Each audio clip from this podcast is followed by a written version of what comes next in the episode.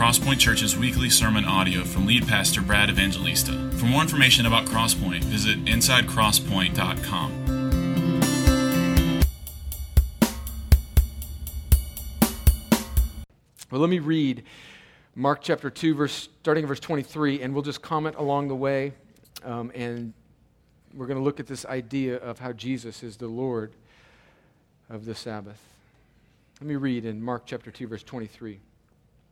One Sabbath, he, meaning Jesus, was going to the grain fields. And as they made their way, his disciples began to pluck heads of grain.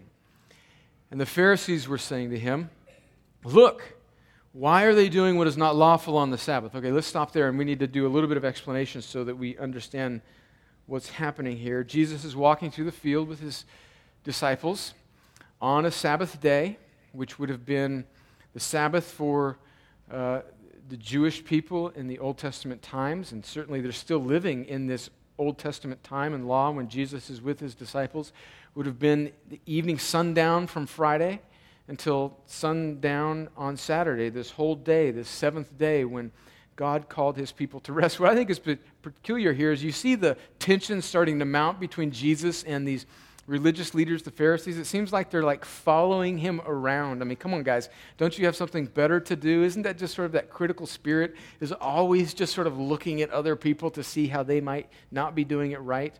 And so, you know, they're like little ninjas slipping through the field there, waiting for Jesus and his disciples to do something that they might object to. And in this instance, they think, aha, we've caught him. He is eating some of the grain on this Sabbath day. Now, Sabbath for God's people in the Old Testament was a day when God called them to rest. God Himself, in the first couple chapters of the Bible, He creates the world. And then on the seventh day, it says that God, He ceased from His work and He, he rested, not because God was tired, but think of it this way that God, He transitioned from creating to ruling. And so, even in his ruling, God is giving rest and order to his creation. And then, God, after he rescues his people out of Egypt in Exodus, when he parts the Red Sea and he gives them this deliverer Moses to lead them through the Red Sea and to rescue them from Egyptian captivity, and then he establishes his people in the desert at Mount Sinai as he gives the law one of the laws he gave his people, in fact, one of the Ten Commandments, was to observe and to remember this Sabbath, this day of rest. And that Sabbath is to point back to this time when God rescued them, when it wasn't because of their work. Like they didn't do anything. God gave them rest by saving them, and it's to point them forward to this day because even though God had rescued them from Egypt, they were still in wandering in the desert and still had to get back into the promised land. They still had work to do, so to speak. But in this Sabbath, God is calling his people to look to him who is the only true rest. And so he gives them this Sabbath, and it's written about in the Old Testament. But here's what the Pharisees did the Pharisees took this good command of God, which was to rest on the seventh day, to remember what God has done through no work of your own, and to look forward to that day when God will fully and finally give you rest from all of your work. The Pharisees took this Sabbath law and they added stipulations to it. In fact, they added 39 different categories of types of work that you were not supposed to do. So it was a sort of add on. It was like an app that they downloaded and added to the Bible, right? It was just an add on. 39 different categories. God gives this sort of general and clear rule about rest on this day and don't do any work. And then they added on 39 different little categories. And one of the categories was that you couldn't pick grain and eat it. Another category was that you could only, this is sort of how specific they got, that you could only walk about 800 meters, which would have been 1,999 steps. I mean, who, can, who comes up with this number? Like, 2000 like you got a little pedometer that you bought at like the sporting goods stores and i guess they're carrying them around.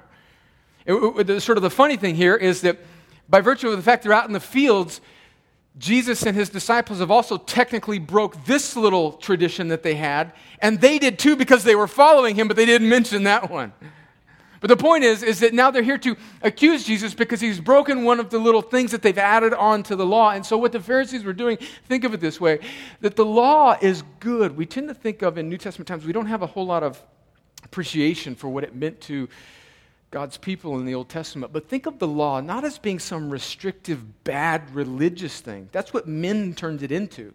But the law is a good thing. It sketches out, it outlines how God wanted his people to live for their good and to distinguish them from the pagans and the Gentiles of the world so that their life would be countercultural and people would come to them because they would want to live in this blessed way that that God's people were living. And so think of the law as kind of like a belt. You know, belts are good. Belts hold your clothes up, they hold things together.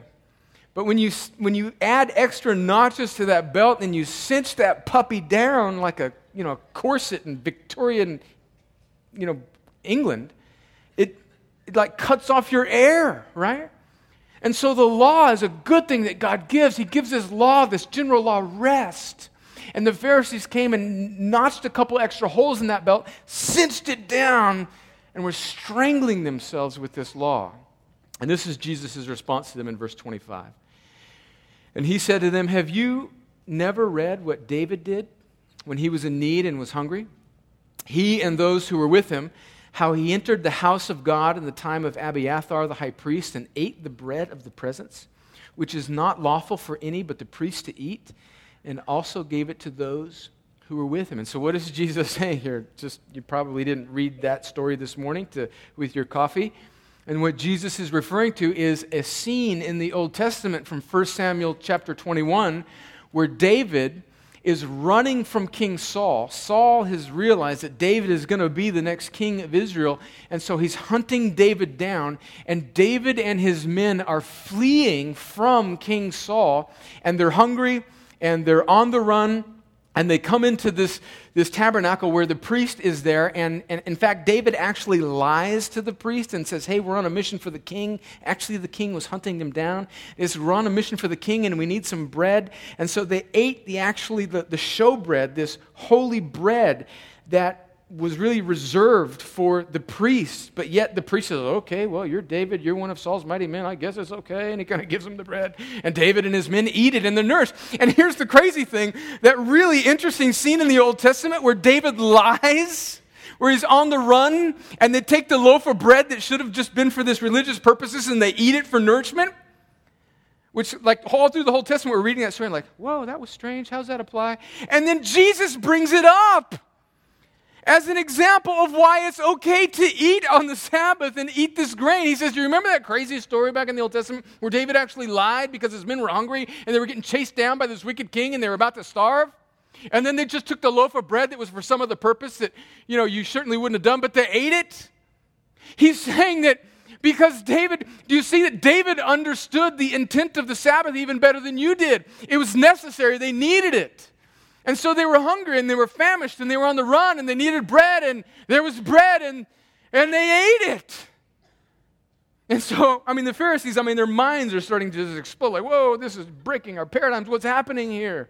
And then Jesus crushes them in verse 27 and he says, He said to them, The Sabbath was made for man, not man for the Sabbath. The belt was made for you. You weren't made for the belt. Do you get that? So the Son of Man is Lord even of the Sabbath.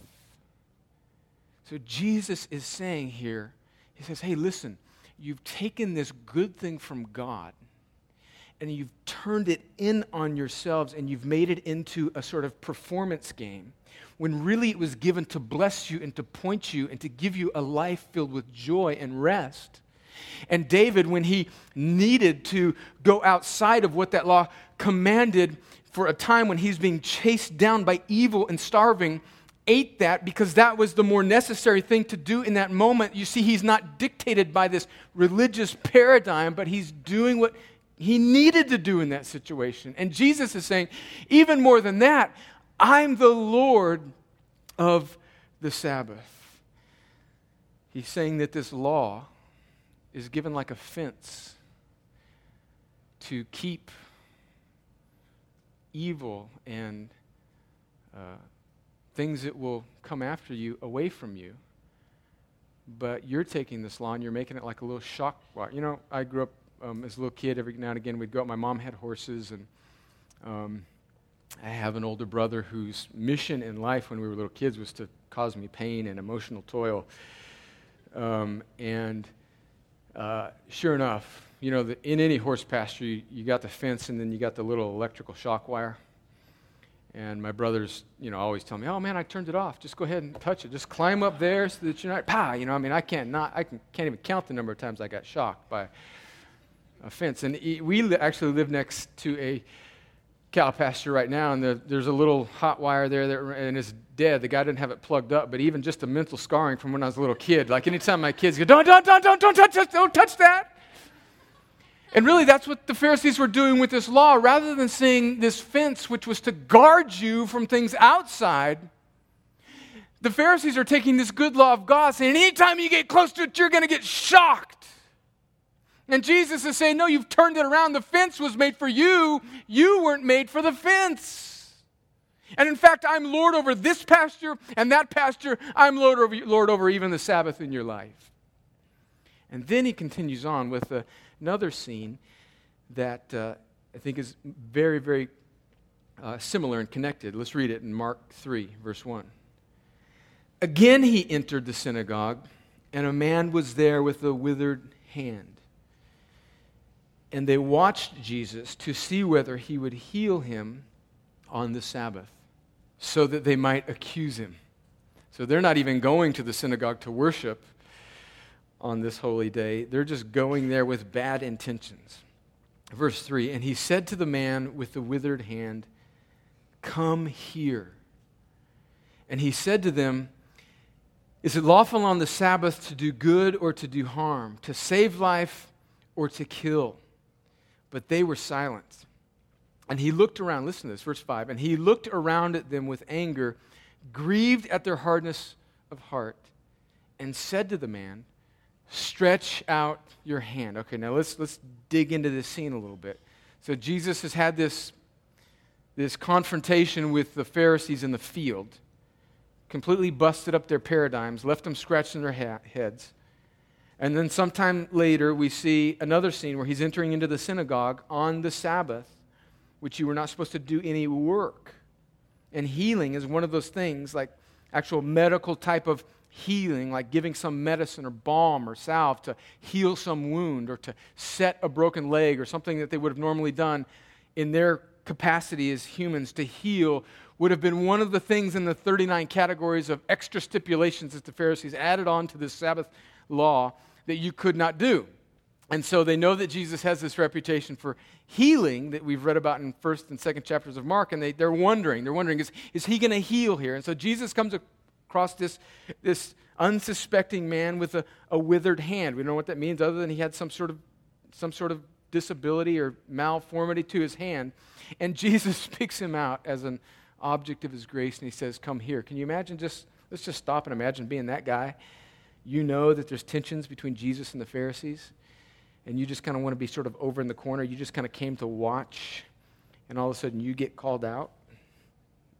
Can you imagine? Come here. Huh, who? uh, you. It's kind of the way Jesus' grace is. It just comes after us and it gets us. When Jesus is coming after you, you, you just can't, you can't hide in the back of the room.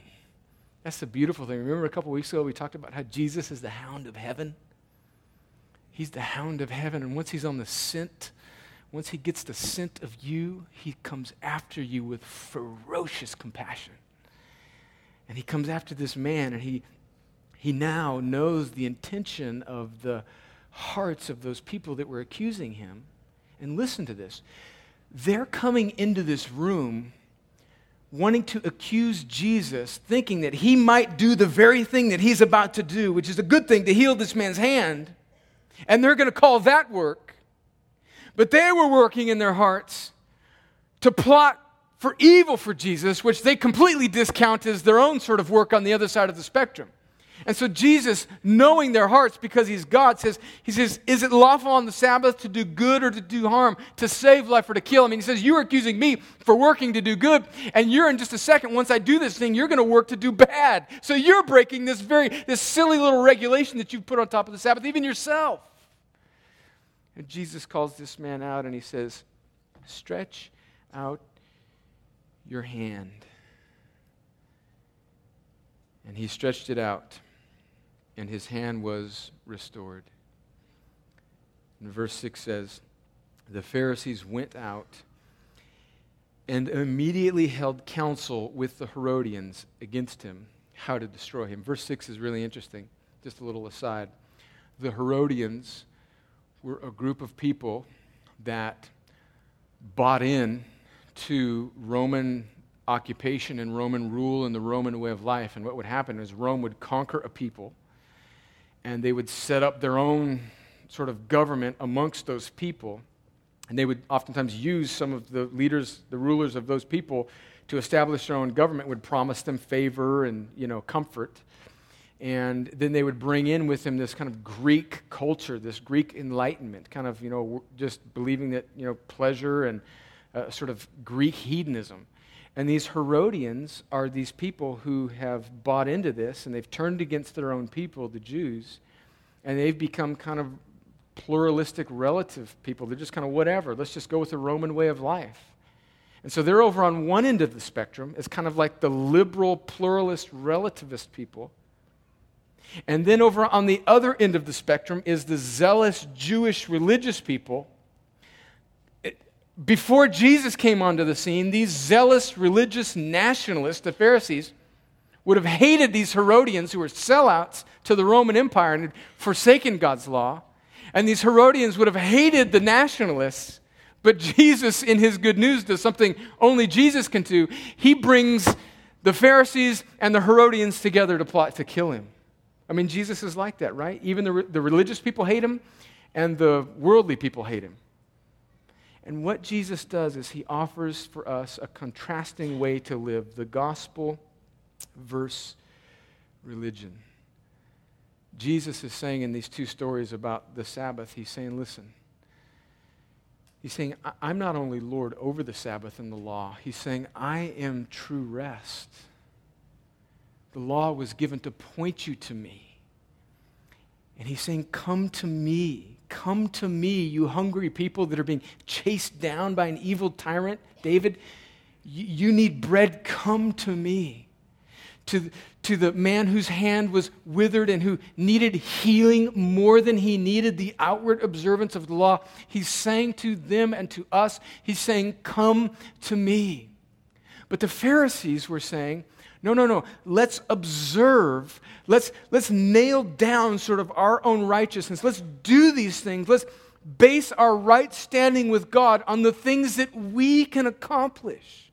Do you see the paradigm? See, see, the issue of the end of chapter 2 and the beginning of chapter 3 is not just about the Sabbath. Okay, we could spend some time talking about the Sabbath in the Old Testament and how Although it's not a binding law on New Testament Christians, it's a good thing. And we could talk about how you don't need to work, work, work, work, work. And we, talk, we could talk about how we as Americans run around like little mice on crack in an experiment and we just work too hard, man. We're just crazy. We're just, we're just chasing the next buck, you know? We're just, we're just doing it. We're just going, going, going. And how we would be so well served to understand the intent of God's law to give us rest. We could spend some time talking about it. That would be a very valid thing to talk about. And God gives us this law called the Sabbath Sabbath. And he says, rest, rest, and remind yourself that you didn't save yourself, and remind yourself that you didn't create yourself, and remind yourself that you need me. We could spend some time talking about that. But there's an issue underneath the issue here. Jesus is taking this religious observance, observance that the Pharisees have turned into a way to separate themselves and to perform and to criticize other people. And he's saying, You are living bent on self righteousness. And I'm not calling you to that. I'm calling you to not look to how you can observe this law, but to let this law point you to me because I am the Lord even of the Sabbath. I, Jesus is saying, I'm the rest, I'm the Sabbath. You, you don't get that by just taking a break on Friday night through Saturday night. He's saying you must come to me. I am the true rest.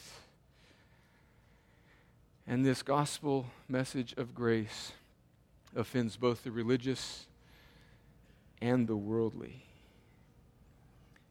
In the letter to Hebrews in chapter 4, verses 9 and 10, it says, So then there remains a Sabbath rest for the people of God. For whoever has entered God's rest has also rested from his works, as God did from his. And so the issue is not just the idea of the law of the Sabbath. The issue is that we as people work to justify ourselves. And when we live that way, it leaves us hungry and shriveled. And Jesus, in this Sabbath controversy, is pointing us to the good news that He is our rest.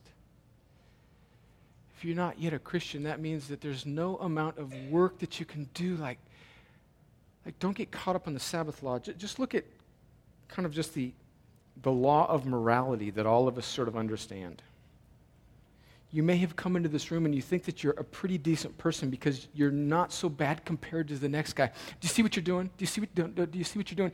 You're just like that Pharisee because you're taking, for you, it's just relative American morality. And you're substituting the issue of the Sabbath in for your morality in for the Sabbath. And so you're just taking another law. You're just taking sort of your own sort of internal code of conduct and you're saying, because I'm pretty much better than the next guy, I'm okay. And that's just what the Pharisees were doing. They were saying, because we haven't walked 2,000 paces, we're okay. And because we haven't plucked grain from the field, we're okay. And because we don't do this healing in the synagogue on this day, we're okay. But you see what it, it's all at the same, at the base level of the human heart. It's all just religious self righteousness. Do you see that? And so, if you came into this room and you think that right standing with God is won by relative law keeping or relative morality, do you see the restlessness? Do you see the futility? Do you see how that leaves you hungry? And do you see how that leaves you, leaves you shriveled? Do you see that? And do you see that even now Jesus is saying to you, Come unto me, all ye that are heavy laden, and I will give you rest. Do you see? See, there's something bigger going on here. It's religious self righteousness versus salvation and rest in Jesus. And so, so, so, how do you view? I mean, all of us are born into a culture where we basically say that right standing with whatever creator out there is sort of won by relative goodness. And if you came into this room sort of thinking that instinctively, I'm here to tell you that that's not the message of the gospel. It's not the message of Jesus. A far, far sweeter message is the message of Jesus. To turn from your self righteousness and to trust in Him. Even now. Even now, turn from yourself, turn from, turn from whatever you think makes you right because the only thing that can make you right is true rest in Jesus, believing that what Jesus did on the cross for your sin and his resurrection over death and sin and all of its consequences is the only way. Now, sometimes in this point of the service, I just, because I, I, I love you and I want to see you turn and trust in Jesus, um, I plead with you But there's no amount of human persuasion, there's no amount of emotion, there's no amount of eloquence that can make that real to you. My prayer is simply if you don't believe that, that God in His mercy, as Ron read this morning, but God, but God, because of His graciousness, would arrest you, would seize you would blindside you with his grace and give you a heart to cease from your work and trust in him. That's my prayer. And when God does it, here's what God does He makes the thing that you've scoffed at and scorned and doubted all your life, He, he makes it all of a sudden sort of seem lovely. He makes that goofy relative of yours who's always talking about Jesus all of a sudden seem kind of like they're making sense.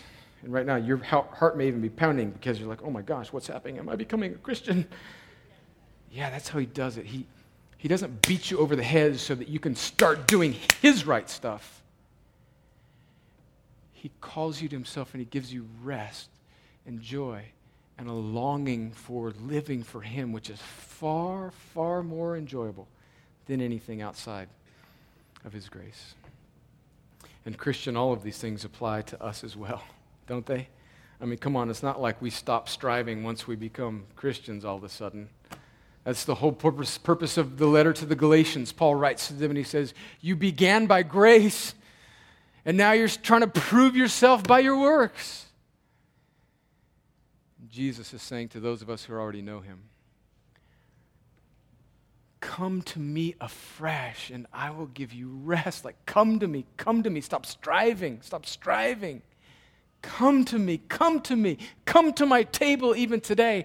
And remember the cross and remember that my work on the cross once and for all made you right with God. Come to me and cease from your striving and cease from your insecurity and cease from being judged by your body or your check account or your children's performance in some silly little sport. Come to me, come to me, and I will give you rest. Let's pray. Father, as we come now to your table in a few moments, I pray, Lord, for my friends in this room who do not know you. I pray, Lord, that, Lord, you would, that you would turn their hearts from themselves and that you would give them a new heart so that they can believe you